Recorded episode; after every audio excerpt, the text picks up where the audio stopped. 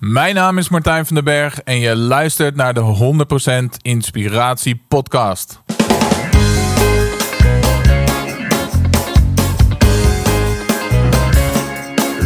Hey, wat goed dat je luistert. Hij staat weer voor je klaar. Je wekelijkse dosis inspiratie is weer daar. De allerleukste gasten geven al hun kennis prijs. Met je veel te blije host, hij praat je bij. Zijn naam is Thijs. Thijs,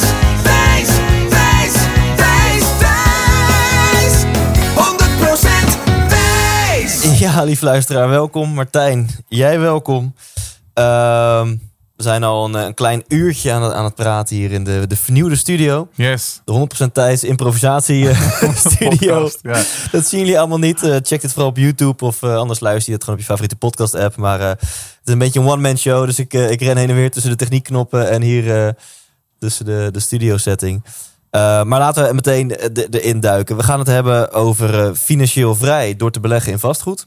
Klopt, ja. Superleuk trouwens om weer terug eh, te zijn. Ja, dit, dit was een soort van jouw, jouw droom. Jouw leven was voltooid als je ooit in de 100% Inspiratie podcast zou zitten. ja, klopt. Ja, ik heb weer een nieuwe droom hoor. Maar, Ja, ja. En, en dat is dan gelukt. En dan word je ook nog eens voor een tweede keer uitgenodigd. Ja, het is ongelooflijk hoeveel leuke en enthousiaste reacties er zijn gekomen na het eerste deel. Dus Ja. ja, superleuk om weer terug te zijn. Ja. Ja, en ik zie het ook gewoon aan de, aan de luistercijfers. Hoe het daarom, daarom zit je hier nog een keer. Ehm, want om heel eerlijk te zijn, ik vond best... Ik moest best even nadenken. Van ja, wil, wil ik een hele episode doen over financiële vrijheid, beleggen in vastgoed? Het is wel een heel specifiek thema. Ja, klopt. Eh, maar je ziet wel dat het echt nu iets is wat onder heel veel mensen ja, leeft in deze rare, onzekere eh, tijden. Nou ja, dat blijkt, want ik kan gewoon open zijn. De meeste episodes die worden ongeveer tussen de 10 en 12.000 keer beluisterd eh, eh, in de eerste weken na lancering, zeg maar. Via Spotify, via podcast-apps. Nog een paar mensen misschien via Soundcloud eh, rechtstreeks. Ja, en deze ging al vrij snel naar de 20.000. En ook op YouTube doet hij het, doet hij het goed. En, en ja, de, de vragen bleven maar binnenstromen. En daarom heb ik gevraagd, Martijn, kan je, kan je nog een keertje aanschuiven? En dan, eh, dan doen we, nou dat gaan we zo meteen doen, even een mini-samenvatting van de vorige episode. Voor mensen die nu denken, ja Thijs, eh, financieel vrij, beleg in vastgoed. Waar gaat dit over? Maar ja, ik, ik ben niet een een of andere broker of belegger. Of ik heb helemaal geen verstand van hoe werkt dat. Nou, vind ik het leuk eh, om, om mensen kort mee te nemen in, in wat dat eigenlijk is. En ja, daarna, we hebben een hele hoop vragen om, om alvast de luisteraar dan een, eh, een aantrekkelijke worst hopelijk voor te houden. Veel vragen gaan over ja, deze tijd. Hè? De, de, de overdrachtsbelasting is naar 8% gegaan. Eh, de huizen worden voor de hoofdprijs verkocht. Of eh, ja, waar haal ik dan mijn, mijn geld vandaan bij de bank of ergens anders? Hoe vind ik het juiste object? Nou, al dat soort vragen, daar, daar gaan we op in. Ja. Ehm, ja, laten we bij, bij het begin beginnen. Dit is een hele open vraag, maar dit kan jij. Eh, kun je mensen eens meenemen, even voor, in Jip en Janneke taal, gewoon even 101. Het concept van, van financieel vrij. Ja. Dat willen we allemaal wel. Dat je tussen aanhalingstekens niks doet. Dat bestaat niet niks doen. Maar dat je in principe op een passieve manier... dat er maandelijks geld op jouw rekening komt. Eh, dus, dus financieel vrij door te beleggen in vastgoed. Kun je eens vertellen wa- wat dat hele concept is? Ja, financiële vrijheid, dat is natuurlijk een, eh, nou ja, een, een trend hè, op dit moment. En je hebt er verschillende definities van, zie ik. Je hebt in Amerika bijvoorbeeld eh, de FIRE movement, hè, Financially Independent Retire Early. Oh ja. Nou, ik sta niet helemaal altijd achter die filosofie, want die is heel erg gericht ook op het besparen en elk eh, dubbeltje een paar keer eh, omdraaien. Sommige mensen die weer bij hun ouders gaan wonen en op de bank gaan slapen om zo Ja. min mogelijk vaste lasten te hebben elke maand Ja. en zich dan zo snel mogelijk financieel vrij te kunnen, te kunnen noemen. Maar de definitie die ik hanteer is dat je je, je maandelijkse lasten eh, van je huidige levensstandaard, dus denk nog even niet aan die villa, denk nog even niet aan die Lambo, maar je huidige vaste lasten, inclusief reserveringen voor vakanties en dat soort dingen, dat die gedekt zijn door een passief inkomen. En het liefst uit huurinkomsten vanuit eh, vastgoed, want dat is gewoon een hele mooie manier om daar Ja. snel passief inkomen mee eh, te kunnen genereren. En laat ik daar meteen dan vanuit mezelf al een misvatting over de wereld uit helpen. 100% passief inkomen bestaat zo goed als niet. Eh, Passief houdt in dat je in principe niks actiefs hoeft te doen. Want elke maand komen in dit geval die huurinkomsten binnen op je rekening. Ja. Maar tuurlijk, je, je hebt wel een businessje wat je runt, wat je moet Het- onderhouden. het- waar je, Het is eigenlijk een klein businessje, maar ik, ik noem het ook wel soms een, een geldmachine. Maar je Ja. moet daar wel eh, eerst een investering in doen qua geld, qua tijd, voordat dat eenmaal staat. En op het moment dat de huurder erin zit en het object verhuurd is, dan is het redelijk passief en kan Ja. je dingen uitbesteden aan een beheerder. En kan jij aan de volgende eh, eh, passief inkomen of een volgend object eh, werken. Maar ik denk dat de eerste stap naar een passief inkomen is om, is om te beseffen dat eh, dat niet gaat met eh, passief zijn. Dus je moet er wel echt wat, eh, wat voor doen. Ik bedoel, dat is ook logisch. En dat, dat is ook leuk. Hè? Dan bouw je het uiteindelijk zelf bouw je Ja. het echt ook, eh, ook op. Oké, dus dat is het concept eh, financiële vrijheid. Dat je kijkt van nou, als ik, zoals ik nu leef, hè, even ervan uitgaande dat je nu vindt dat je, dat je op een prettige manier leeft. Hoe, hoeveel euro kost dat per maand? Mijn Juist, dus hypotheek, dat mijn is de- zorg, mijn boodschappen, mijn De vakanties. allereerste stap. En heel veel mensen die zeggen dan, ja, ik wil graag financieel vrij zijn. Dan zeg ik, oké, maar hoeveel euro heb je dan nodig in de maand? Precies. En dan zeggen ze, ja, pff, eh, 5000 euro, 3000 euro. En dat is dan gewoon een gok. Nou, ik kan je vertellen, in de realiteit eh, zijn de uitgaven vaak hoger dan je, dan je denkt. Ja. En dat, dat getal, dat is je doel. Dus dat moet je eigenlijk echt eerst weten en tot op de euro nauwkeurig eh, uitrekenen. Dat als ik jou s'nachts om drie uur wakker maak en ik zeg Thijs, wat is jouw financial freedom nummer? Dat Ja. jij me zegt eh 2831 euro eh 24 cent. Ja, ja, precies. Ja. Oké, en en als dat bedrag op een passieve wijze maandelijks op je rekening komt, dan kun je, dat is jouw definitie van financieel vrij. Ja, en, en kijk, voor mij leek dat eerst een einddoel. Alleen vanuit dat punt kan je natuurlijk in alle rust en zekerheid verder bouwen naar je ideale levensstijl. Ja. stijl. Eh, en, en voor sommige mensen is de definitie van financiële vrijheid dat als een passief inkomen gelijk staat minimaal aan het inkomen wat ze nu hebben uit eh, loondienst bijvoorbeeld. Dus stel je hebt eh, nou ja, een salaris van 3500 euro, dan zeggen ze van nou dan wil ik minimaal 3500 euro passief hebben, want dan hoef ik niet meer te werken. Dan ga ik werken omdat ik dat graag wil, Ja. maar niet omdat het moet. Ja. En dan even dat tweede stukje, dus is financieel vrij. Door te beleggen in vastgoed, om die tweede deel van die zin even te behandelen. Want ik, misschien dat er mensen zijn die daar een bepaald beeld bij hebben. Ik had heel lang een beeld bij beleggen in vastgoed. Dat, dat is echt voor, voor, voor oude grijze zakenmannen in pak... die met een aktentasje over Dikke Wall Street sigaren, lopen, dikke ja. sigaren. Eh, Dat, dat is niet voor de average Nee. man of vrouw. Ja, dat, dat dacht Ehm, ik vroeger ook. Dus kun je dus wat over vertellen? hoe, hoe, hoe, hoe zorg je dan dus voor dat maandelijks inkomen op je rekening komt door vastgoed? Even in het kort, hoe, hoe, ziet dat eruit? Nou ja, dat, was vroeger ook mijn, eh, mijn beeld van, eh, van vastgoed. Hè. Dat is alleen voor de rijken en oude mannen, dikke sigaren. Alleen Ja. er zijn natuurlijk heel veel dingen veranderd. Denk bijvoorbeeld aan de komst van het internet. Daardoor is het nu mogelijk om een woning via crowdfunding eh, bijvoorbeeld te financieren. Denk aan vastgoedcursussen die er vroeger niet waren. En er is meer geld in de wereld dan er ooit geweest is. Hè. 22% van de totale geldvoorraad wereldwijd is vorig jaar alleen al gecreëerd. 22%. Dus ik zeg ook wel, als je nu geen geld kan vinden voor het financieren van je vastgoed, dan weet ik eigenlijk niet wanneer je dat wel eh, gaat, eh, gaat doen. Er is echt heel erg veel geld. Nou, hoe kan je die financiële vrijheid bereiken met eh, vastgoed beleggen? Ja, goed, op een gegeven moment, je weet dan je financial freedom number, heet dat dan. Hè? Dus laten we zeggen 3000 euro. Als jij ervan uitgaat dat een pandje een, een rendement maakt, als je het goed doet, ehm, oké, eh, 500, 500 euro, wat je er netto aan overhoudt, zeg maar, na het betalen van eh, hypotheek en eh, VVE-kosten, onderhoud, dat soort zaken. Nou, dan weet jij dus dat je eh, eigenlijk zes verhuurde objecten nodig hebt om jezelf financial, je financial freedom nummer behaald te hebben. Ja. ja, dat is wat je nu even heel snel zegt. Eh, Het moet te doen zijn om op een pand 500 euro per maand eh, winst te maken, zeg maar. Het Eh, wisselt, rendement te maken. het wisselt, maar ik leer mijn cursisten wel om voor minimaal 300, 400 euro in de maand te gaan. Want anders dan weegt het niet op tegen het werk wat je eraan hebt. En ook het, het, het stukje risico wat, wat erin zit. Ja. Ehm, maar 400, 500 is, is zeker haalbaar. En meer kan eventueel ook. Maar Ja. ja, beter om jezelf niet rijk te, te rekenen. Maar je kan beter wat, wat minder goed renderende objecten hebben met een goede huurder en een goede cashflow erop. En die cashflow, dat is dus wat er netto elke maand ja, overblijft. Daar doen we het eh, voor, Ja. tenminste ik, ik wel. Niet voor de speculatie of lange termijn waardestijging. Ehm, ja, kan je dus uitrekenen hoeveel, eh, hoeveel woningen je nodig hebt. ja, dus even hoe eenvoudig het kan zijn. Stel, hè, je moet natuurlijk initieel wat extra tijd instoppen. Maar stel, je, je koopt je eerste pand. Je hebt wat initiële kosten. Natuurlijk de, de overdrachtsbelasting en de, de notaris en whatever. Ja, Ehm, en vervolgens verhuur je dat pand voor, eh, laat zeggen, 1000 euro per maand. Nou ja, die, die initiële kosten, die smeer dan denk ik in je berekening ook over x aantal jaar Ja. uit.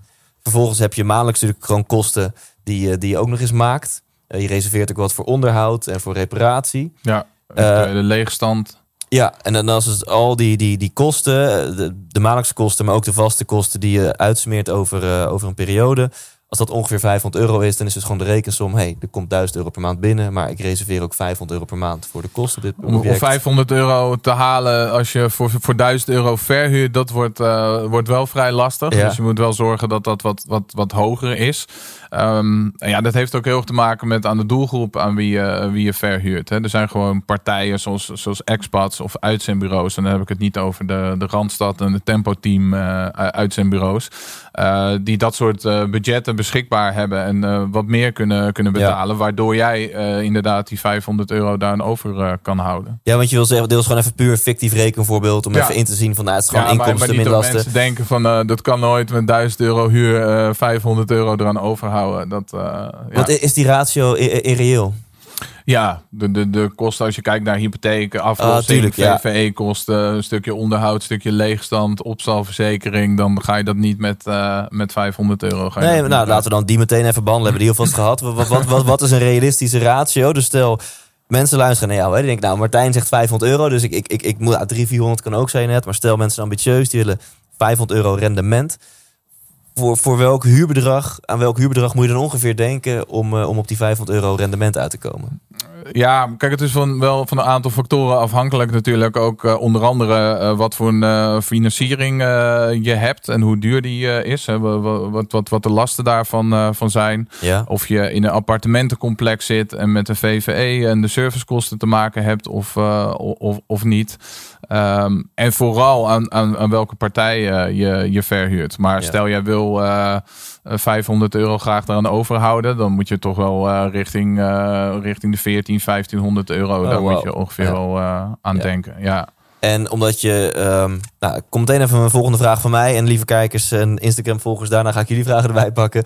Maar, maar wordt dat dan steeds meer omdat je ook aflost? Of, of hoef je niet per se af te lossen op je, op je beleggingshypotheek? Ja, dat is een keuze. Ik heb ervoor gekozen in het begin om het liefst zo min mogelijk af te lossen. Zodat je meer cashflow overhoudt. Zodat je eerder financieel vrij bent. En dat Oh, je ja. die cashflow weer kan herinvesteren in andere panden. Of het aflossen Ja. van leningen of het doen van verbouwingen. Ja. Ehm, maar je hebt te maken, hè, die cashflow, dat is gewoon wat je op de bank ziet. Dat is je directe rendement. Maar je hebt daarnaast natuurlijk ook de waardestijging op de lange termijn en een stukje aflossing. En dat is je indirecte rendement. Dus dat zie je niet meteen. Daar kan je geen boodschappen nog van doen. Precies. Maar je hebt het wel, je bouwt het wel op. Dus eigenlijk dat vastgoed is ja, ook een grote eh, spaarpot voor de lange termijn. Maar het is wel heel fijn en belangrijk als het ook gewoon cashflow genereert. Nou, en daarover gesproken, een vraag die absoluut straks komt. Dus hè, deze crazy tijden, is het niet een ongunstige periode? Nou, je gaf net al een, een, een tipje van de sluier door te zeggen... nou ja, now is the right time. Mag je straks meer op ingaan.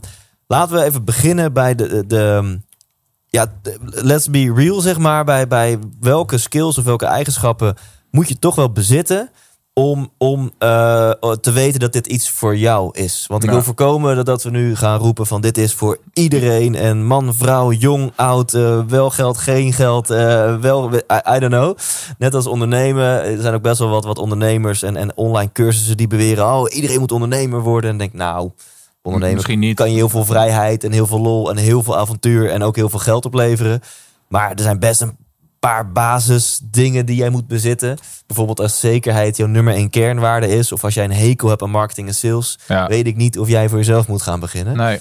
Nou, terug naar, eh, naar jou Martijn. Dus wat Ja, zijn wat nou, jou betreft... beginnen met te zeggen ja. dat, dat vastgoed is niet voor iedereen. En dat, dat, dat wordt wel geroepen, maar het is niet voor, voor, voor iedereen. Ik denk dat het heel erg helpt als je het inderdaad ook, ook leuk vindt. En het is zeker Ja. als je bepaalde eh, skills bezit die eh, belangrijk of goed zijn in het, in het, in het vastgoed. Eh, vastgoed zie ik echt als een, eh, als, een, een people's business en mensen, mensen business. Dus als jij goed bent in nou ja, je social skills, die zijn on point. Eh, je bent goed in onderhandelen. Je, je hebt een, hoe noem je dat? Probleemoplossend vermogen. Ja. Je hebt een beetje analytische skills. Dus jij kan een klein beetje berekeningen doen en eh, cijfertjes lezen en weten wat dat eh, betekent. Eh, ja, dat zijn dingen die jou heel erg Ja. kunnen, kun- kunnen helpen. En ik denk ook dat het met welke belegging dan ook, dat het belangrijk is dat je de belegging snapt en dat je hem het liefst ook leuk vindt. Anders ga je dat gewoon niet op de lange termijn volhouden en dan ga je Ja. er ook geen, ja, geen plezier aan, aan beleven. Ik denk eigenlijk meer dat je het uiteindelijk hopelijk als een soort hobby gaat zien die toevallig ook eh, geld en inkomsten eh, genereert. Maar je Ja. moet het vooral echt leuk vinden. Ja, Dus, ja eh, tof. Dus eigenlijk, we zijn nu een kwartiertje onderweg. Als je nu iets voelt van, hier zit iets. Damn, ik, ik wil verder luisteren. Ik vind het interessant, weet je wel. Dan, dat is al gewoon een teken Ja, het- dat het dit zomaar eens iets voor jou zou Het kunnen is ook zijn. prima dat het niet voor, eh, voor, voor, voor, voor iedereen is. En wat ik zie is dat mensen heel erg gefocust zijn op dat geld. Hè, van ja, ik heb geen geld om in vastgoed eh, te gaan eh, beleggen. Want mensen kijken heel erg vanuit, wat heb ik? Ja. Oh, ik heb 10.000 euro op mijn bank staan. Ja, daar kan ik geen vastgoed mee kopen. Dus ik zeg altijd, ga denken vanuit wat je graag wil. En hoe je dat mogelijk wil gaan maken. Want dan zet je je hersenen ook aan het werk. Ja. Ehm, en ze zijn heel erg gefocust op deals. En zeker in deze tijd is dat natuurlijk niet makkelijk. Alleen ik denk dat eh, als je mij vraagt van nou, wat heb je nodig om succesvol te zijn in vastgoed of om hiermee te kunnen beginnen?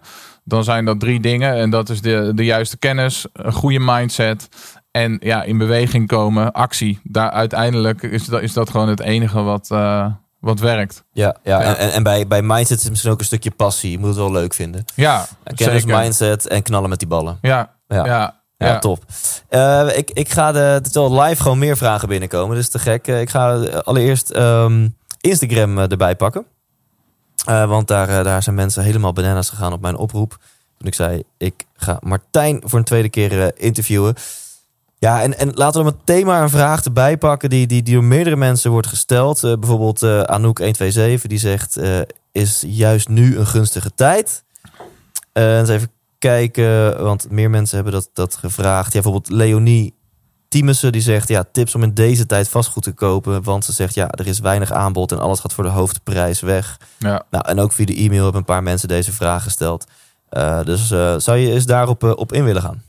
Nou ja, ik kan die vraag heel erg goed, eh, goed voorstellen. Kijk, tuurlijk was het beter geweest om eh, een lange periode geleden dat vastgoed al eh, gekocht te hebben. Maar mocht je dat nog niet gedaan hebben en nu denken van ja, ik wil nu graag instappen, maar heb ik de boot niet gemist? Ook in deze tijd is het nog steeds heel erg interessant om in, in vastgoed te, te investeren. Mits je een pand voor de juiste prijs aankoopt, daar zit echt je, je grootste eh, winst. Dus eh, ga alsjeblieft niet via Funda of de makelaar doen, want dan betaal je gewoon te veel voor je vastgoed. En eh, je waarde toe kunnen voegen aan een object, hè, door bijvoorbeeld een extra kamer te creëren of op andere manieren. En door een goede, aan een goede doelgroep eh, te verhuren, dan heb je nog steeds heel erg veel marge, ook in deze tijd, om gewoon een mooi rendement te maken. En ja, tuurlijk, de huizenprijzen zijn hoog op dit moment. Hè. Het was beter geweest om het wat eerder te doen, maar ehm, op de lange termijn gaan de, en ik heb geen glazen bol, dus ja, je weet nooit of wat in het verleden gebeurd is, of dat ook zo zich doorzet in de toekomst. Maar als je tot nu toe kijkt naar vastgoed, ja, dan gaan die huizenprijzen één kant op en dat is eh, naar boven toe. Overdrachtsbelasting is helaas voor beleggers omhoog eh, gegaan. Hè, per 1 januari jongsleden van 2 naar 8 procent. Dus natuurlijk drukt dat wel iets eh, op, eh, op je rendement. Aan de Ja. andere kant, als je dat uitspreidt over een periode van 15 tot eh 20 jaar, dan is dat te overzien. Ja. Dus ehm, ja, ik zou zeggen, ook in deze tijd kan vastgoed zeker nog een hele interessante belegging zijn waar je een mooi rendement mee kan maken. Met een paar mitsen en maren. Goed pand, scherp inkopen, waarde toevoegen, verhuren aan de juiste doelgroep. Goed pand, scherp inkopen en waarde toevoegen. Nou, laat daar ook En, nog... en verhuren aan de juiste, aan de juiste doelgroep. Ja. juiste- Kijk, beetje je de- ziet met, met als, als, als wij allebei hetzelfde, precies hetzelfde pand hebben, dan zou jij met dat pand een veel hoger rendement kunnen maken dan ik. Omdat jij bijvoorbeeld eh, nou, waarde hebt toegevoegd of omdat jij aan een andere partij verhuurt dan ik. Ja. Eh, Denk bijvoorbeeld aan, eh, jij verhuurt aan een eh, uitzendbureau voor arbeidsmigranten en verdient, krijgt 2000 euro huur in de maand eruit. En ik verhuur hetzelfde pand aan een gezin. Nou ja, een gezin is nooit in staat en bereid om 2000 euro te betalen voor dat, voor dat pand. Ja. Kun je dat rijtje nog eens noemen? Eentje was goed pand, waarde toevoegen. En het laatste was verhuren aan de juiste mensen. Ja, dat zijn eigenlijk wel de, de, de, de vier eh, pijlers. Dus, dus onder de marktwaarde scherp eh, inkopen. Oh ja, dat is wel was ja. Je zou ook eh, het stukje financiering, dat maakt ook wel een, groot verschil. Waarde toevoegen en, en verhuren aan de, aan de juiste doelgroep. cool. En helaas zie ik in de praktijk dat, dat mensen of maar één van die vier doen of helemaal niks. Maar het gaat echt om die, die combinatie van die vier. Ja, en je gaf net ook al een concrete tip tussendoor. Daar hou ik van. Want die, eh, en trouwens, eh, Christian en Fardo, eh, of, of Vrouwtje staat onderaan die e-mail. Dus ik weet niet van wie deze vraag komt. Maar in elk geval van Vrouwtje. die stelt ook dezezelfde vraag, ook over die 8% overdrachtsbelasting. En je gaf net al tussendoor even een tip. Die smeer je in principe in je berekening uit over 15 à 20 jaar. Ja, dat zou ik, dat zou ik wel doen. Omdat je ervan uitgaat dat je zo lang dat pand gaat aanhouden. Ja, kijk, vastgoed is wel echt een uh, voor de lange termijn. Ja. Het is geen get rich quick. Het kan wel een get rich certain zijn, maar het is wel echt voor de lange termijn. En het heeft geen zin om tijd en geld uh, te gaan investeren in een pandje wat je vervolgens een jaar later weer gaat, gaat verkopen. Tenzij je doel is om het te flippen, hè, om het te verbouwen en met winst door te verkopen. Ja, oh maar dat is weer een andere. Een andere uh, nou ja, en ik ben blij dat je dat zegt. Get rich quick bestaat zo goed als niet. Maar jij bent het levende bewijs dat het is mogelijk om, jij bent er vol voor gegaan en geloof ik in twee jaar tijd bereikte jij dat 16 punt. maanden, ja. 16, sorry, hoe durf ik twee jaar te zeggen? Even, even, even scherp. In 16 nee, maanden. Ik, ik, ben nu bijna 39 en mijn doel was om uh, voor mijn 40ste, dus voor volgend jaar mei financieel vrij te zijn. En dat hebben we uiteindelijk al ruim een jaar geleden hebben we dat uh, behaald. Dus ja, ik vind 16 maanden en financieel vrij wil nog niet zeggen dat je rijk bent. Want dat denken mensen wel. Ja. Er zijn ook mensen die zeggen van financieel vrij is dat je uh, miljoenen op de bank hebt en dat je nooit meer hoeft uh, te werken. Dat, dat komt misschien later. Maar financieel vrij is nog niet per se rijk. Alleen ja. je kan gewoon wel bepaalde keuzes maken. Je kan ja. tijd terugkopen en uh, je kan werken omdat je dat graag wil, maar niet meer omdat dat noodzakelijk is. Nou, om dan de, de vraag van vrouwtje af te ronden. Uh, want die, die begon haar vraag met, nou, we zijn aan het overwegen om nu, tussen haakjes pas, in te stappen. Maar het gevoel bekruipt ons uh, dat we wellicht toch een beetje de boot hebben gemist. Nu de huizenprijzen hoog zijn en de overdrachtsbelasting 8% is. Nou, je gaf net aan, hè, je smeert uit over 15 à 20 jaar. En misschien koop je nu een pand, advocaat van de duivel. De huizenprijzen kelderen volgend jaar. Of de dag nadat, nadat jij het hebt gekocht. Ja, op het moment dat je dat pand gewoon maar lang genoeg aanhoudt. Kun je ervan uh, in principe erop vertrouwen dat het goed komt? Ja, wil ik het zo nog wel even over hebben. Over hè, wat dan de mogelijke risico's zijn. Want ja. ook hierin vind ik dat belangrijk dat mensen. Er is geen belegging die geheel zonder, uh, zonder risico uh, is. Dus dat is wel belangrijk om te weten. Stel dat de huizenprijzen kelderen. En dat kan natuurlijk best uh, gebeuren. Binnen nu een aantal jaar dat je weet. Oké, okay, wat zijn dan ja. de risico's? En hoe kan ik daar van tevoren over nadenken om die te minimaliseren? En of wat kan ik eraan doen als, uh, als ik in zo'n situatie ja, kom? Nou, laten we daar meteen maar op ingaan dan. Voordat ik deel 2 van de vraag van vrouwtje erbij pak. Nou ja, goed. Jij zegt hè, de huizenprijzen uh, kelderen. Dus dat we eigenlijk zeggen dat jij de woning gefinancierd hebt voor een bepaald uh, percentage. En dat de bank een beetje zenuwachtig kan worden. Want die zeggen van ja Thijs, we hebben jou 80% van de toen geldende waarde gefinancierd.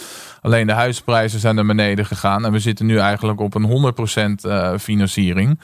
Uh, zou je eventjes een uh, bedrag over kunnen maken om dat weer eventjes recht te trekken? Nou, dat heet een, een margin call. Het wisselt een beetje per bank hoe ze daar tegen aankijken. Over het algemeen, de financiers die ik ken en waar ik mee werk, die zeggen van nou, zolang jij je verplichtingen elke maand gewoon netjes nakomt, dan blijft jouw dossier in de kast staan. Maar je weet het nooit zeker. En ja, heb jij één appartement waar je 20.000 euro bij moet storten, dan is dat vervelend, maar dan kan je dat hopelijk oplossen. Alleen heb jij er een stuk of uh, vijf of tien, ja, dan wordt het echt serieus geld. En ja. als je daar op dat moment niet aan kan komen, dan kan het dus zijn dat jij, om, om die uh, bank tevreden te stellen, dat vastgoed met eventueel verlies moet gaan verko uh, verkopen. Dus dat is belangrijk om, uh, om te weten dat je een, uh, ja. een margin call kan krijgen. Ja, leegstand, dat is natuurlijk helemaal een risico, ja. killing en een risico. Dus dat moet je ten alle tijden voorkomen. Nou is het in Nederland met een uh, huizentekort van bijna 400.000 woningen... is het wel heel moeilijk om je woning niet verhuurd te krijgen. Ja. Maar het kan natuurlijk ook dat uh, de, de, de huurprijzen iets naar, uh, naar beneden gaan. Nou ja, wat kan jij eraan doen om te zorgen dat je nooit leegstand hebt een sterk netwerk uh, opbouwen. Hè. Uiteindelijk wil je naar een situatie toe dat jij niet op zoek hoeft te gaan naar huurders, maar dat huurders continu naar jou toe komen van uh, Thijs, heb je nog ergens een, uh, een ja, woning? Ik ben op zoek. En op de juiste locatie aankopen. Hè. Dat ook, en daarom is het ook zo belangrijk om te kijken naar dingen zoals bevolkingsgroei, economische groei, werkloosheid. Zodat je niet alleen weet dat je pandje nu verhuurd is, maar dat dat op de lange termijn over 15 jaar ook nog steeds zo is. Hè. Als jij in een, in een krimpgebied ziet, zit waar de mensen weggaan, dan kan het zijn dat de vraag naar huurwoningen ja. ook afneemt. Kun je concreet een aantal uh, steden of wijken zelfs noemen waarvan jij zegt dat zijn, uh, dat zijn goede plekken? Ja, het is lastig. Uh, een paar jaar geleden zei ik, uh, krimpgebieden, daar moet je van, van afblijven. Maar ik zie toch ook wel van mensen die toch tegen de stroom ingaan en lekker eigenwijs zijn. Die daar biedt ook kansen. En als iedereen naar links gaat, maar jij gaat naar rechts Uh, dan kan dat ook in die plekken is, is er natuurlijk wel degelijk, uh, degelijk vraag. En het voordeel is vaak dat je de woningen daar een stuk goedkoper kan aankopen. Ja. Dus, uh, maar denk bijvoorbeeld aan uh, ja, Vlissingen, Den Helder. Dat zijn op papier zijn dat krimpgebieden. Alleen nogmaals, ja, het kan ook zeker mogelijkheden bieden. Ja. Laatste risico. Het eerste risico is dus die, die margin call als de huizenprijzen dalen. Het tweede is uh, leegstand. Dat moeten we echt altijd uh, voorkomen. En uh, de derde, er zijn er nog een aantal, maar dit zijn in mijn ogen de belangrijkste, is dat de, uh, je hebt de rentevaste periode van een hypotheek. Hè, het, aantal jaar wat je de, de rente afspreekt en vastlegt. En je hebt te maken met de juridische looptijd. En um, bij sommige partijen zijn die rentevaste periode en de juridische looptijd gelijk. Uh, maar je moet ervoor zorgen dat die juridische looptijd in principe langer is dan de rentevaste periode. Anders kan je dus, als jij nu de rente voor vijf jaar vastlegt. en we zitten over vijf jaar midden in een crisis. dan kan je dus in de situatie komen dat die eh, bank zegt: van uh, Nou, Thijs, bedankt voor de zaken de afgelopen vijf jaar. maar uh, wij gaan niet een nieuw voorstel doen. We gaan niet opnieuw financieren en zoek het maar uit. Hmm. Nou, als je dan in een economische crisis zit. dat meerdere banken dicht zijn. of dat er geen geld is, dan heb je dus een, een probleem. Dus je moet die rente vastleggen voor een langere periode? Uh, nee, zeker niet. Niet per, per, se, want je wil juist graag flexibel okay, zijn. Maar het is belangrijk om te zorgen dat die juridische looptijd bijvoorbeeld oh, okay. 30 jaar is. Ja, zodat ze jou in ieder geval een nieuw voorstel oh, moeten, uh, moeten doen. Ja, ja, ja. helder. Uh, vragen blijven binnenkomen. Ja, dat is gewoon, gewoon live. Dat is top. Ehm, maar we maken nog even deze vragen af. Dit wordt heel specifiek, maar ik vind het leuk om die te stellen. Uh, wij wonen zelf in Den Haag, maar hebben roots in Friesland. En kijken naar Friesland omdat je daar ook al stijgen de huizenprijzen daar ook, woningen nog betaalbaar zijn. Uh, maar het huren is dan ook weer lager daar, zegt ze. Het is wellicht niet in Martijnse belang als vastgoedtrainer om te zeggen: doe het niet. Maar welk advies zou hij geven aan mensen die nu pas bedenken om mee te doen? Nou goed, in principe had je die al. Uh, nee, ik ben er gewoon heel, heel eerlijk in. Ik ga mensen sowieso niet zeggen of ze vastgoed uh, wel of, uh, of, of niet moeten doen. Ik ben wat dat betreft ook geen, geen financieel adviseur. Het is ieder zijn eigen, eigen leven, zijn eigen ja. feestje. Um, maar ja, wat zij zegt, dat is uh, interessant. Hè? Het, uh, het, is zeker verstandig om te kijken buiten de, de grote steden waar de aankoopprijzen inderdaad hoog zijn in verhouding tot de huur. om bijvoorbeeld in, in Friesland te kijken. En het liefst wil je natuurlijk steden hebben, plekken hebben waar je relatief goedkoop aankoopt, maar wel hoog kan, kan verhuren. Dat die twee gewoon in, in balans zijn. Ja, ja. Gaan we door naar de volgende vraag. En ik, ik, weet dat het hier vorige keer hebben we het hier uitgebreid over gehad. Maar je, je noemde net een mooi Big Four lijstje. Hè, van kies het juiste object. Koop uh, voor een scherpe prijs. Voeg waarde toe. En zorg voor de juiste huurders. Uh, en eigenlijk over dat, dat eerste. Uh, vindt het juiste object. en eigenlijk in, in combinatie met voor een lage prijs. Ik nodig mensen sowieso uit om het vorige, vorige interview te luisteren. Maar, maar laten we daar toch nog even op ingaan. Want ik zie hier op de e-mail zegt uh, Tim. Die zegt, uh, hoe vind je geschikt vastgoed? op de Instagram zegt bijvoorbeeld... Eens even kijken, Leonie. Heb je tips om te kopen buiten Funda om? hashtag Freddy zegt ook... Wat zijn de kanalen om buiten Funda om te kopen? Dus als we die twee vragen eens samenvoegen... Want, want ja, daar zijn gewoon heel veel vragen naar... Um, juiste object, heb net al een beetje over gehad. Maar hoe kan je hem dan dus voor een scherpe prijs aankopen buiten Funda om? Ja, ja goede, goede vraag. Uh, en mensen denken van nou, in deze tijden is het heel moeilijk om nog een, eh, een deal uh, te, te vinden. Hè, omdat de vraag zo hoog is en het aanbod beperkt. Maar ook in deze tijden is het gelukkig nog mogelijk om goede deals te vinden. Mits je weet waar je moet, moet kijken, waar je moet, moet zoeken. Nou ja, Funda, daar kijken we altijd voor uh, als we zelf een woning uh, zoeken. Alleen ja, helaas uh, één woning, heel veel gegadigde mensen gaan tegen elkaar opbieden. Kortom, je betaalt eigenlijk gewoon veel te veel. En in plaats van dat je winst hebt gemaakt, maak je verlies. Dus ja, waar dan wel? Um, ja, één methode waar ik heel erg veel succes mee heb gehad. En die ook in deze tijden, misschien juist wel in deze digitale tijden, heel erg goed werkt, is de flyer methode. En hebben we het vorige keer uh, uitgebreid over, uh, over gehad. Maar ja, dus gewoon mensen een, uh, een flyer door de bus gooien en zeggen dat je interesse hebt in hun woning. Wel belangrijk dat je dan weet nou ja, wat je daar allemaal in, in inzet. Um, daarnaast, ja, je, je netwerk. vertel zoveel mogelijk mensen dat je in vastgoed zit, dat je vastgoedbelegger bent, dat je op zoek bent naar bepaalde panden met x aantal slaapkamers in die en die stad. dus activeer je netwerk. Ja, op een gegeven moment als je een eerste object hebt, dan kan je naar VVE-vergaderingen toe. Dat is de perfecte Mm. plek om andere vastgoedbeleggers en eigenaren te, te ontmoeten. Je kan je huurders vragen als die in het pand rondlopen en ze horen ooit iemand te zeggen dat eh, ze Ja. gaan verkopen. Ja, en het gaat op dit moment echt wel, eh, wel ver. Ik weet mm, vastgoedbeleggers die eh begrafenisondernemers hun visitekaartje geven. Of Zo, ja, echt, ja. echt scheidingscoaches. Ja, om, ja.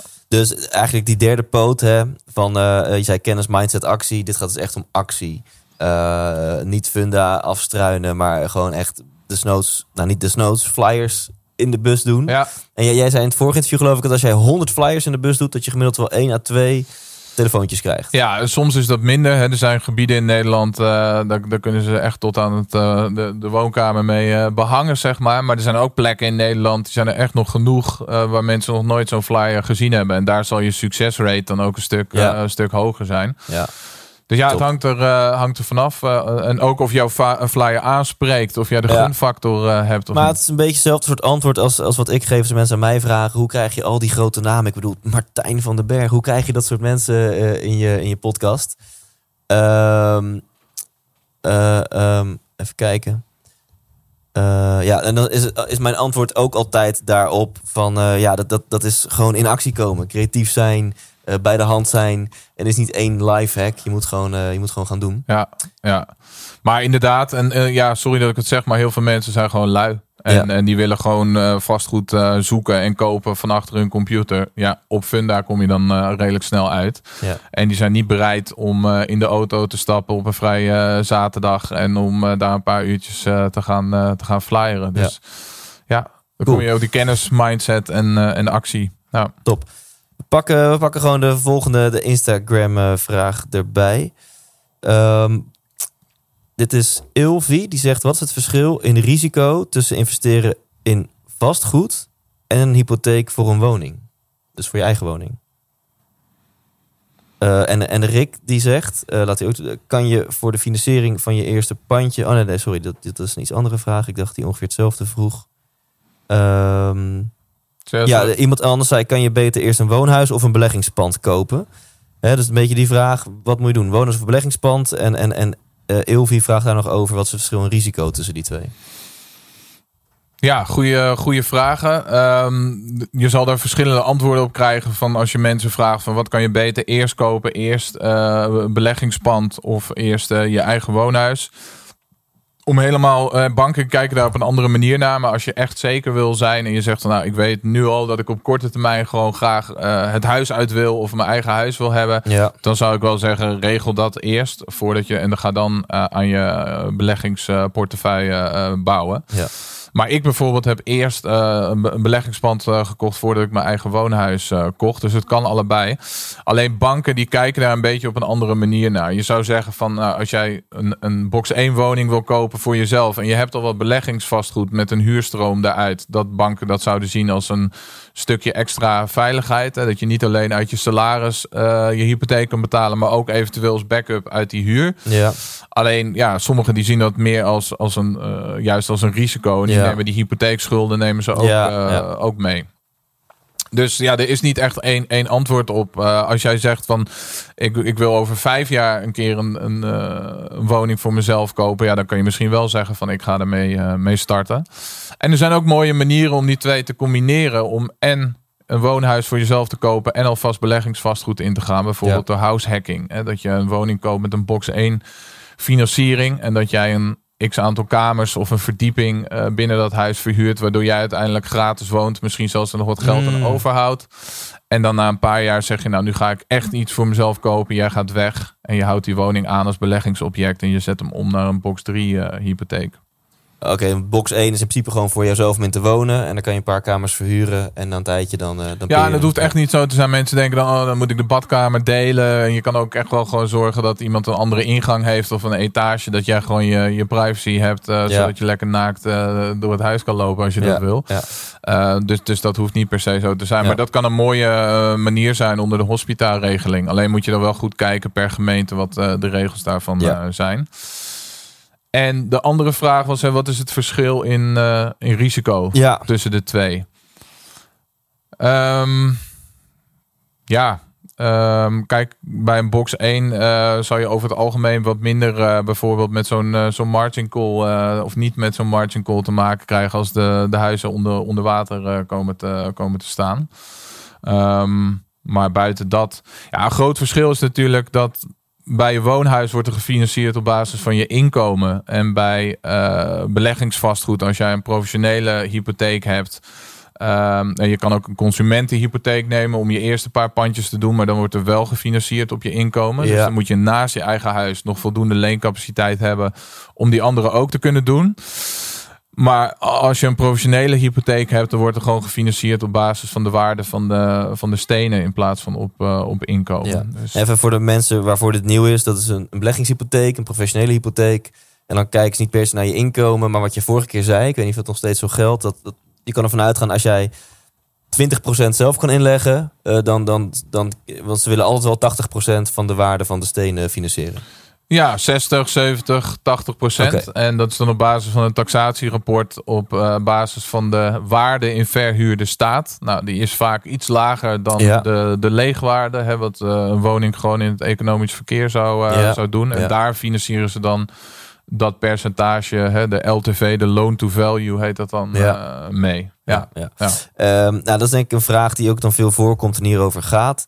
Uh, die ene Sjoerd stelt deze vraag op uh, Instagram. Die ene. Die ene Sjoerd. Uh, hoe begin je zonder kapitaal? Hè? Dus want je geeft nu al aan, stel je wil een pandje van 150.000 euro kopen.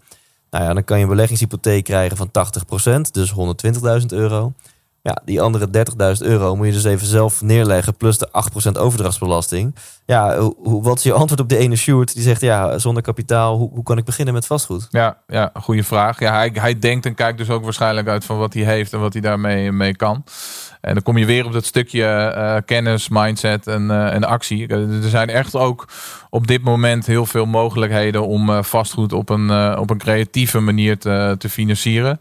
Het is daarbij wel altijd belangrijk dat je ook wel gewoon kijkt natuurlijk naar de, naar de risico's. Hè? Want als jij te veel gaat lenen, dan brengt dat ook mogelijke risico's met zich ja. mee. Maar ja, denk bijvoorbeeld aan de joint venture deal. Dat je iemand anders het geld uh, aanlevert. Die niet de tijd of de kennis heeft of ja. de deal. En dat jij al het werk doet. Ja. Denk aan crowdfunding. Dat je tot 100% kan, uh, kan financieren. Um, misschien onderhandse leningen bij, uh, bij vrienden of, of familie. Um, ja, in een hele mooie manier. En dat zie ik ook bij, bij cursisten van mij. Hè. Dus, ik heb cursisten die hebben veel, veel tijd en veel geld. Of zijn juist hartstikke druk, maar hebben, hebben veel geld. Um, maar ik heb ook andere cursisten die inderdaad wat, wat creatiever uh, moeten zijn. Ja. En uh, ja, er zijn heel veel manieren om met vastgoed geld uh, te verdienen. Ja. En die zoeken nu bijvoorbeeld deals voor andere cursisten, of market, hè, buiten ja. funden om. En die verkopen ze door voor, voor 4.000, 5.000 euro. Ja, dus je, je zou ook kunnen zeggen, ja, voor, voor iedere persoon die zoiets heeft van ja, ik heb wel tijd en zin en energie en kennis, maar ik heb geen geld. Er, is, er loopt ook iemand in Nederland rond met ja, ik heb wel geld, maar kan iemand voor mij hè, met, met mij samenwerken om ja. dit, dit, dit, te gaan doen? Ja, zeker. En, en die heeft ook en, een probleem. Ja, en, en je kan dus, dus uh, Sjoerd was het geloof ik toch die ene Sjoerd die deze vraag stelde. Ja, dus je Sjoerd zou in je netwerk kunnen kijken of gewoon in je vrienden en kennissenkring. En, uh, maar maak, uh, maak gewoon een lijstje, dat heb ik ook gedaan, van familieleden, vrienden waarvan jij denkt dat ze veel geld hebben of die lopen te klagen dat, uh, ja. sparen, dat het niks oplevert. Kijk, zijn uitdaging is misschien geld. En iemand anders die denkt waarschijnlijk, ik heb gewoon een paar ton ja. op de bank staan. Precies. En er zijn echt heel veel mensen die dat hebben op dit moment. Ja. Maar waar moet ik het in investeren? Ik heb geen verstand van vastgoed, ik heb geen tijd. Dus die is waarschijnlijk op zoek naar Sjoerd. En dan zegt Sjoerd tegen die mensen: hey, ik heb wel de juiste kennis en mindset. Ik doe een cursusje bij Martijn. Ik wil in actie komen. En uh, ja, kunnen we gaan praten. Ik heb hier en, een mooie deal. Ik doe ja. al, het, uh, al het werk. Dat is mijn inbreng. En uh, ja. En dat is echt een, een, een win-win situatie voor allebei de partijen. Tof. Nou, ik kijk weer even naar de, de e-mail, want we hebben multi-channel vragen, dames en heren. Ja. Zowel via de e-mails, via de Instagram. Nou, de vraag van, van Tim, die is al beantwoord. Hè? Hoe vind je geschikt vastgoed? Deze hebben we ook al gehad. René die had nog een vraag over mindset, maar dat is oh, ja. al regelmatig, uh, denk ik. Uh, dat zei René Hendricks. Ja, hoe belangrijk is de juiste mindset? Is het, ja, dat is het allerbelangrijkste. Dat, dat is niet alleen bij vastgoedbeleggen zo, maar met alles in het leven. En ik zie dat veel mensen denken dat ze een goede mindset hebben, maar dat valt vaak toch uh, wel, wel tegen. Ja. Je moet uiteindelijk weten waarom je het doet. Als jij je waarom niet weet. Ja. En je kan denken, ja, het lijkt me wel leuk, lijkt me makkelijk om het vastgoed te hebben of om financieel vrij te zijn. En waarom doe je het echt? Waar, waar moet het voor zorgen in jouw leven? Ja. Is dat uh, omdat je geen financiële stress meer wil hebben, dat je meer wil reizen, dat je pensioen uh, goed geregeld is, wat, wat nalatenschap aan je kinderen? Ja. Ik denk gewoon Thijs dat het probleem, en het is een luxe probleem natuurlijk hier in Nederland, maar er zijn heel veel mensen in Nederland die zijn gewoon net iets te comfortabel. Ja. He, er komt gewoon netjes geld binnen Ja. elke maand. Je kan je boodschappen doen. En eh, Ja. er is niet echt een noodzaak. Er is niet echt een pijn. Dat is uiteindelijk voor mij ook de reden geweest dat ik in, in beweging ben gekomen. Omdat ik gewoon die, die, die pijn eh, ervaarde Ja, toen ik opgelicht was. Ja. Eh, anders dan denk ik dat ik hier ook niet gezeten had vandaag. ja. Dus Maar als je die pijn niet hebt, sorry. ja, ja. Als je die pijn niet hebt, ga die pijn dan oproepen. Misschien kan jij daar nog wat over vertellen. Want jij bent natuurlijk vaak bij Tony Robbins geweest. En die is daar heel erg goed in. Ga dat eh, vergroten. Dus ga eigenlijk alle dingen die jou nu veiligheid en zekerheid geven in het leven. Zoals je, nou ja, je inkomen, je sociale vangnet. Haal dat gewoon even weg. En in deze rare tijden is het niet ondenkbaar dat je omzet van je bedrijf naar beneden gaat. Of dat je over een paar maanden je baan kwijt bent. Als dat allemaal wegvalt, wat heb je dan nog om op terug te vallen? En maak Ja. die pijn gewoon groter en kom in, in beweging. Ja. ja, wat ik over wilde zeggen is, eh, terugkomend op jouw mooie rijtje van drie, juist de kennis. Nou ja, daarvoor luisteren mensen of kijken mensen nu naar deze podcast. En wellicht dat ze zelfs nog jouw academy eh, aanschaffen om de juiste kennis op te doen. Dat een mindset is de, ja, de why. Even een bekende uitspraak is natuurlijk, if the why is big enough, the how will come. Ja, Eh, van onze vriend, eh, ehm, niet van Napoleon Hill, is die, maar van eh, Viktor Frankl. Van een eh, tof boek. Ehm A Man's Search for Meaning heet dat boek. En ik ben het helemaal met je eens. Op het moment dat je, dat je net te comfortabel bent en je denkt, nou, ik, scha ik schaf dan wel die Vastgoed Academy aan, maar ik ga gewoon een beetje kijken. En ja, dan, dat, dat gaat hem niet worden. Maar als je echt denkt van, oké, ik, ik droom. Of je verlangen of je pijn moet groot genoeg zijn. ja. Dus of je, ver- je moet echt een brandend verlangen hebben. Maar dan moet het wel echt branden. ja, Ja, want En- meestal is de pijn een grotere trigger dan het verlangen. Ja, Of, of de pijn van ja, verrek, er komt nu wel. Ik heb een mooie baan voor 2000, 3000, 4000, 5000 euro per maand, I don't know. Maar ja, wil ik in deze tijd afhankelijk zijn van één inkomstenbron? Of dat nu uit mijn loondienstverband is, of misschien mijn onderneming of mijn freelance activiteiten. Wil ik dat? Of, of wil ik eh, minimaal twee inkomensstromen? Ja. En, eh, en, en, en inderdaad, dan kan je jezelf wat pijn aanpraten. Ja, hoe zeker is dit? Wat, wat, wat als mijn branche, als je in de evenementenbranche zit, dan weet je dat Ja. ineens jouw branche plat kan liggen. Ja. Of wat als mijn werkgever ineens besluit dat hij eh, niet met mij verder wil. Ja, Of- en wat denk ik voor alle bedrijven die op dit moment aan het overheidsinfuus liggen. Als die overheidssteun op een gegeven moment stopt, dan ja, er zijn er heel veel bedrijven die helaas gewoon echt een, eh, probleem hebben. Je moet niet van de overheid of, of één inkomen afhankelijk eh, willen, willen zijn. Ja. Het, is, Ja. het is geen nice to have meer, het is een must have om een tweede inkomen te hebben. Ja, dus hoe zit het met jouw verlangen en pijn en die derde actie? Eh, om daar ook concreet op in te gaan. Ho- ho- hoeveel tijd moet je hier ongeveer aan, aan gaan besteden? Want, want als mensen zeggen, ja, maar ik, heb, ik werk gewoon 32 of 36 of 40 uur per week. Ja, eh, kan ik dan wel hiermee gaan beginnen, Martijn? Nou, als jij een uur of vier, en ik geloof echt dat iedereen dat wel eh, heeft, hè? niet die tijd, maar die prioriteit moet je er echt van maken. Mhm. Dan, eh, als jij vier uur in de week hebt en je doet eh, twee uur, doe je, doe je kennis op en twee uurtjes ga je dingen doen, ga je dingen toepassen, ga, Ja. je, ga je flyeren, ga je op zoek naar vastgoed. Ja, dan, dan kan je daar best wel mee, mee starten. En ehm, ja, heb je meer tijd, dan eh, zal je sneller gaan natuurlijk. Dat Ja. is logisch. En eh, ik heb bijvoorbeeld één cursist die heeft gezegd... nou, financiële vrijheid is voor mij eh, dit bedrag. Dat zijn tien panden. Een werkweek heeft vijf dagen. Voor elk pandje wat ik aankoop en verhuur... ga ik een halve dag minder werken. Nou, die heeft nu in een paar maanden tijd vier pandjes aangekocht. Is twee dagen minder gaan werken in de week. En heeft daardoor nu weer meer tijd voor vastgoed. Waardoor dat weer sneller gaat groeien. Waardoor hij, als hij eh, dat wil, binnenkort gewoon helemaal eh, ja, kan stoppen met werken. En zijn baas kan ontslaan. Eh, ga- gaat hij min 20 uur per week werken? Ja, Ja. nee, maar dan gaat hij misschien fulltime vastgoed doen. Ja. Want ik merk dat hij dat gewoon echt super, super leuk vindt. En dat is ook wel een kleine waarschuwing. Het kan best wel verslavend eh, werken. Pas op, ja. het kan leuk zijn. Nou, en dan Olivier, die stelt via de e-mail nog een vraag. Ehm, want laten we gewoon concreet worden. Want hoe concreter, hoe inspirerender vaak. Die zegt van, ehm, die heeft jou waarschijnlijk vaker gezien of gehoord of eh, gesproken. Eh, die vraagt, wat maakt dat jij eh, ehm, vaak woningen van een gemiddelde waarde van 150.000 euro een aantrekkelijke prijsklasse vindt en niet hoger? Nou ja, omdat je uiteindelijk vastgoed gaat per vierkante meter. Dus je wil gewoon zo goedkoop mogelijk een vierkante meter inkopen. Die je zo hoog mogelijk per vierkante meter kan verhuren. Hè? Ja. De lage aankoopwaarde, hoge verhuurwaarde. Dus als jij een woning hebt eh, van, van 150.000 euro en je hebt een andere woning van 300.000 euro, dubbele aankoopprijs. Dat wil niet zeggen dat je hem ook voor dubbele prijs kan verhuren. Of dubbele Zo rendement, ja. Dus eh, ja, je wilt het liefst gewoon, daar zitten gewoon de beste eh, rendementen eigenlijk. Ja. Hoe, hoe lager, hoe goedkoper je aankoopt. En want je zei, ja, als je op die 500 euro rendement wil komen, moet je toch wel denken aan 1400 euro huur. Maar ja, kun je, kun je een pand van 150k voor 1400 euro verhuren?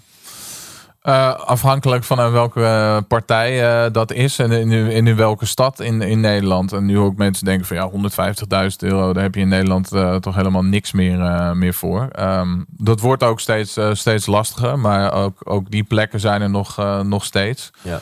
Kom je bijvoorbeeld wel in, in Vlissingen of Den Helder, dat soort plekken uit. Maar het is, het is nog mogelijk, ja. Ja, ja. En wat is een beetje de gemiddelde aankoopprijs van jouw portefeuille? Van de woningen die jij... hoeveel zijn dat er trouwens? Het zijn er tien. 10 nu. Ja, ja. ja. Ehm, ja, de, de, de gemiddelde. Ik heb aangekocht, de goedkoopste die we gekocht hebben, dat eh, was eh, rond de 115.000 euro. En de duurste die we hebben aangekocht was 181.000 ja. euro. En een beetje daar alles eh, daartussenin. Ja. Ja. En kun je dan eens wat vertellen, want dan hebben we meteen die pijler ook te pakken over waarde toevoegen. Je zei net even snel, ja, een kamertje bijbouwen. Hoe, hoe, hoe, hoe werkt dat? Wat, wat, wat zijn wat life hacks om waarde toe te voegen aan je, aan je pand? Het is belangrijk dat je gewoon op een andere manier naar vastgoed gaat, gaat kijken. En eh, heel veel mensen die kunnen daar niet doorheen kijken. Als, als een muur eh, roze is, nou, daar heb je al, snel eh, heb je wat aan gedaan. Maar wat belangrijker is, als je dan kijkt naar een woning of naar een plattegrond. kijk, maak een mega verschil of jij, als jij een studenten verhuurt en je hebt drie kamers of je hebt vier kamers. Als je dat gaat uitrekenen eh, voor één jaar, laat staan voor die twintig jaar, dat maakt echt een mega verschil qua, qua rendement. En heel vaak kan je al met het plaatsen van een simpele gipswand en een deur in de woonkamer bijvoorbeeld, eh, waardoor je de woonkamer wat kleiner maakt en nog wel een beetje gemeenschappelijke ruimte overblijft, eh, heb je een extra kamer gecreëerd. Ja, ja. En zo zijn er nog veel meer manieren hoe je, hoe je waarde toe kan, kan voegen. De waarde toevoegen zit hem niet zozeer in een luxe eh, keuken of een luxe badkamer. Dat zijn niet echt dingen waar huurders nou heel veel meer Nee. voor gaan betalen. Ehm, maar wel bijvoorbeeld als je een zolderverdieping hebt, een vaste trap erin plaatsen voor een paar duizend euro, waardoor je ja, een extra studio of een extra kamer hebt of Ja. eh, dat soort eh, manieren. En, en hoe, denk je aan, eh, hoe denk je over verhuren aan studenten? Ja, kijk, eh, het is natuurlijk een. een eh, er is heel veel vraag naar studentenwoningen. en ehm, alleen op dit moment is het wel zo dat heel veel eh, universiteiten dicht zijn. Dus heel veel studenten zitten weer thuis bij Hotel Papa en Mama. Ja, internationale studenten zijn vaak terug naar het land van herkomst gegaan.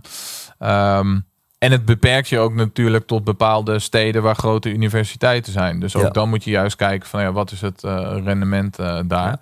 En belangrijk altijd om te weten hoe zit het bij deze gemeente met eh, heb ik een vergunning nodig bijvoorbeeld? Ja. Mag, ik, mag ik aan studenten verhuren of vier mensen in één woning? Ja. Nou, en over rendement gesproken, echt op de valreep komt Thomas Smulders nog met een vraag.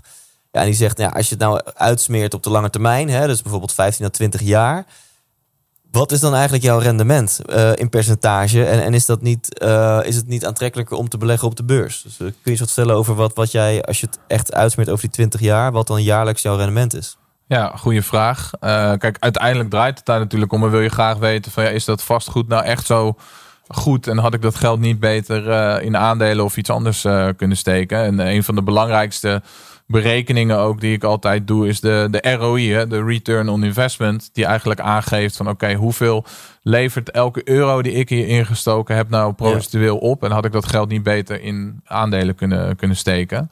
Ehm, ja, dat wisselt. wel. Ik streef toch wel naar een ROI van zo'n eh, zo'n 30% Zo. op jaarbasis. En dat is, eh, ja, ik weet niet wat, hoe goed hij is in beleggen, wat hij op de beurs eh, doet. Maar ik vind dat een, een mooi rendement. En heb je dan ook de verkoop meegerekend na 20 jaar en de meerwaarde daarvan? Ja, dat is zeg maar op de, op de, op de, op de korte te- termijn. Als je het inderdaad voor de, voor de lange termijn zo. want de ROI die kijkt gewoon, oké, wat hou ik netto per eh, jaar hier aan, eh, aan over aan dit pand? En hoeveel is mijn eh, eigen inleg geweest? Ja. Ehm, als je op de lange termijn gaat kijken, ja, wat ik bijvoorbeeld wel eens heb gedaan, is met zo'n zo'n pandje van eh, 115.000 euro, die dan doorrekenen hoe, als je hem 20 jaar aanhoudt, hoeveel cashflow je daar Ja. uithaalt en, en de waardestijging meepakt. En dan reken je met zo'n nou ja, 3% gemiddeld. Maar de laatste paar jaren is het natuurlijk veel meer eh, Ja. geweest. Ja, dan doet één zo'n pandje van 115.000 euro. Dan zit je op, op 5,5 ton, eh, wat je daar ongeveer eh, mee maakt. Dus dat, dat is Verspreid over de jaren. verspreid over de jaren. Ja. want ik zit te denken, hoe kom je op 30%? Want dan stel je koopt een pand van 150. Dan, maar maar het, dat pand is wel 150, maar jouw inleg is natuurlijk veel lager. Jouw inleg is, is waarschijnlijk 20% plus die overdrachtsbelastingen. Dus Juist. Ja, gebaseerd dat- op jouw de- inleg De, je- de hefboom en, en dat je eigenlijk met, met andermans geld, hè, OPM, eh, de, de, hefboom eh, toepast. Waardoor jouw rendement op je eigen vermogen veel hoger wordt. Nou, we gaan eh, iets tofs doen, want deze vraag komt echt gewoon live in de uitzending binnen. Dus ik, ik lees hem nu ook voor het eerst. Van, van Rosalie Brouwer. Ik zou wel meer willen weten over de aankomende veranderingen overdrachtsbelasting. Wijziging in puntentelling, kunnen we misschien even over hebben. Wijziging in belastingboxen, wijziging Alle in de. WOZ-waarde op de puntentelling. Dat is heel veel vragen. Wat is jouw visie hierop? Eh, ze is een groot fan van A Great Property Experience. Ehm, even bla bla bla bla bla. Misschien niet op je lijstje. Nou, la- laten we dan vooral even ingaan op die puntentelling. Dat is misschien leuk of voor, voor mensen die nu denken, punten wat? Eh, want, want dat maakt volgens mij voor welk bedrag je iets mag, eh, mag gaan verhuren. Ja, klopt. Is heel erg belangrijk. In Nederland hebben we te maken met eh, de huurcommissie en de puntentelling.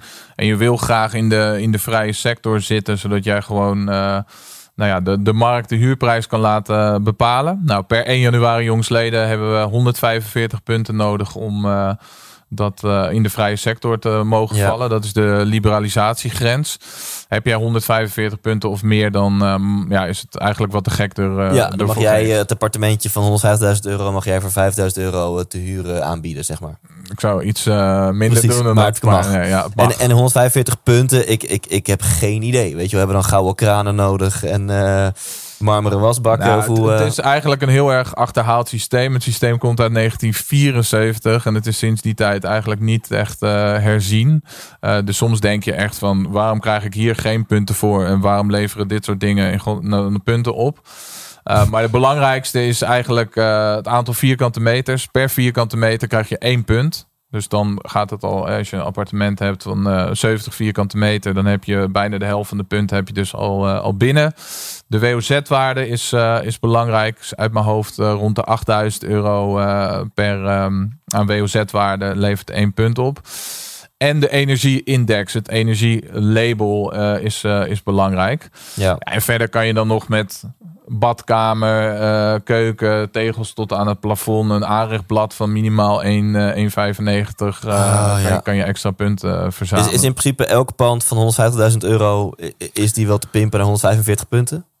Ehm, nou, als je uitgaat van, van zo'n eh, 70 vierkante meter, een WOZ-waarde van rond de 120, 125.000 euro en ehm, een energielabel C, dan zou die in de vrije sector te krijgen moeten zijn. Alleen ik kan je wel vertellen, de meeste panden die interessant zijn voor de verhuur, die zullen niet in de vrije sector al zitten. Die zal je wel op de een of andere Ja. manier daarin moeten krijgen. Ja. Eh, dus het is wel belangrijk als je hem aankoopt, dat je weet van oké, hij is nu niet in de vrije sector, maar als ik dit, dit en dat doe, Ja, dan wel. ja. Maar, de- maar dat neusje moet je dus even ontwikkelen van, oeh, weet je, dit, dit kan ik scherp aan, aankopen. En als ik iets verander aan de badkamer of de kamerindeling of whatever, dan, eh, dan komt hij in de vrije sector. Kamerindeling eh, krijg je geen, eh, Oh. geen, geen punten voor. Dat is ook belangrijk om te weten Ja. dat niet alleen het aantal vierkante meters van de hele woning meetelt, maar alleen van de vertrekken. En dan zit daar Ja. ook nog een verschil in of het een verwarmd vertrek is of, of niet.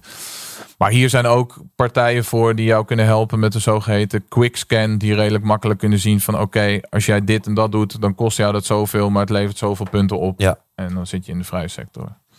Ja, we- gaan... ja, ze eh, nog heel veel andere eh, wijzigingen. ja. Eh, overdrachtsbelasting hebben we het over gehad. Puntentelling hebben we het over gehad. Ja, belastingboxen. eh het zou inderdaad kunnen dat dat in de toekomst gaat veranderen. Het box 3 verhaal. Misschien kunnen we meteen ook die vraag dan meepakken als we het daarover hebben. Is het slim om je eerste pandje Ik weet even niet meer van wie de vraag was. Is het slim om je eerste pandje zakelijk of privé aan te kopen? Nou, ik zou zeggen op dit moment als box 3 box 3 is en blijft en eh, de facebox en de box van de rijken of hoe je het ook wil noemen, eh, begin lekker in, eh, in box 3 en koop het niet zakelijk aan, want ja, in box 3 hoef je geen belasting te betalen over de huurinkomsten, dus Nul. nul. Wauw. Je betaalt belasting, vermogensrendement over het verschil tussen je bezit en je schulden. Ja.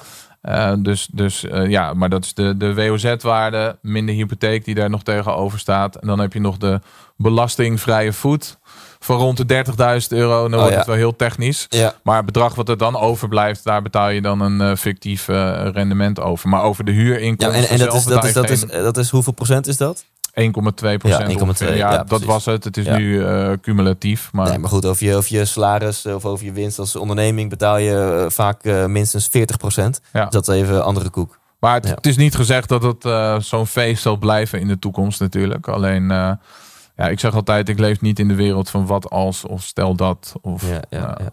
Mooi. En laten we dan, want we hebben eigenlijk alle vragen al behandeld. eh, eh, heel nou, inhoudelijk en waardevol daar, daardoor, hoop ik.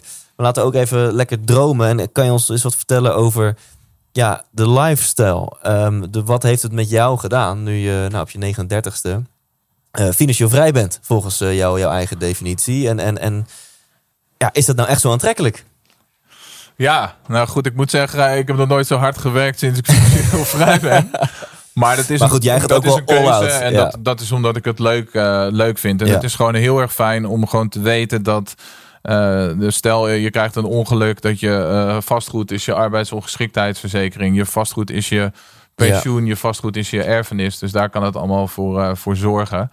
Ja, iedereen heeft een ander eh, droomleven. Eh, voor mij zit dat niet in, eh, in dikke auto's. Ik hoop wel echt dat we snel weer wat mooie reizen kunnen gaan, gaan maken. Ja, Ehm, maar ja, praktisch voor mij is het nu gewoon fantastisch om mijn tweeling van bijna een jaar zijn ze alweer ondertussen. Om die gewoon te zien opgroeien en veel tijd met Ja, hen te hebben. En, en tijd te hebben voor jezelf en mensen om je heen die belangrijk voor, jou, voor jou zijn. En het geeft gewoon een stukje, een stukje rust en keuzevrijheid. Dat is het aller. eh ja want je werkt nu hard eh, en dat is veel meer een keuze dan dat het moet. Ja, Ervaar je dat ook zo?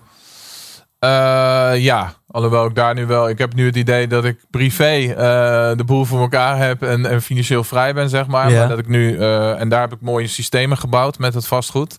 Alleen nu wil ik datzelfde wel ook meer zakelijk eh, Ja. gaan doen, zodat daar Ja. ook nog wat, eh, wat meer rust eh, komt en het wat meer duurzaam wordt voor de lange termijn. Ja, en dat komt natuurlijk omdat jij een hele andere business bent gaan bouwen. Omdat jij hier zo gepassioneerd over bent. Dat je dacht, nou, ik ga een kennisbusiness bouwen. Ik wil mensen vertellen hoe zij dit ook kunnen doen. Misschien niet in 16 maanden, want niet iedereen is zo'n gekkie als jij die er zo vol voor gaat.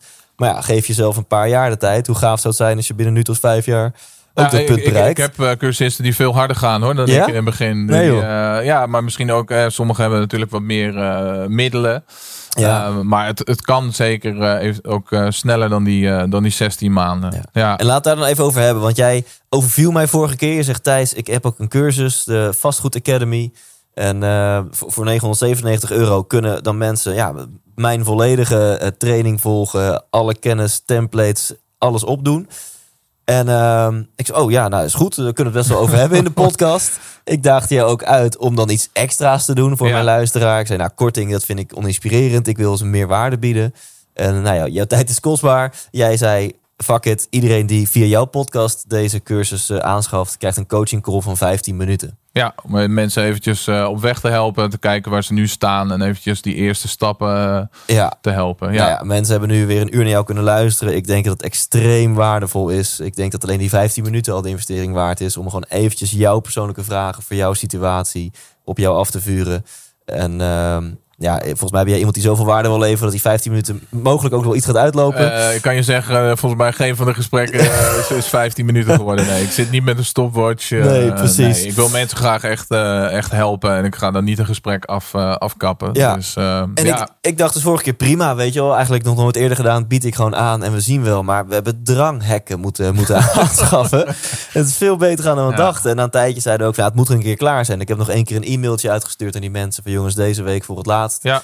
En toen druppelden er nog een paar binnen. Maar ja, sindsdien ja, krijg ik ook nog steeds de vraag van Thijs, wanneer gaan die poorten weer open? Ja. En, eh, en dat gaan we nu dus gewoon weer doen. Ja, Toch? Dus thijslindhout.nl slash vrijheid is gewoon bij deze is, is nieuw leven ingeblazen. ja. En eh, hoe lang deze actie duurt, dat, dat, dat gaan we nog even bekijken. Hangt er ook vanaf wanneer dit online komt. Maar eh, ja, dus, dus ja ik- mensen kunnen daar eh, het eh, e-book downloaden. Met Ja. de twaalf makkelijke manieren hoe jij ook in vastgoed kan beleggen. Zelfs zonder eigen geld.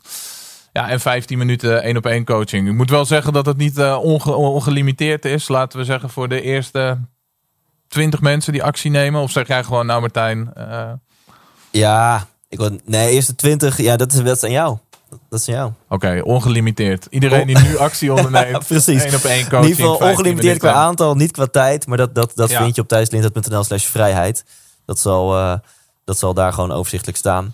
Ja, en de cursus, 997 euro, krijgen mensen toegang inderdaad tot eh, nou ja, alle, alle kennis. Die mindset, daar help ik je een klein beetje mee. Maar uiteindelijk moet je die zelf ontwikkelen. En die actie moet je natuurlijk ook zelf doen. Uiteindelijk moeten mensen, net zoals ik dat gedaan heb, het gewoon zelf doen.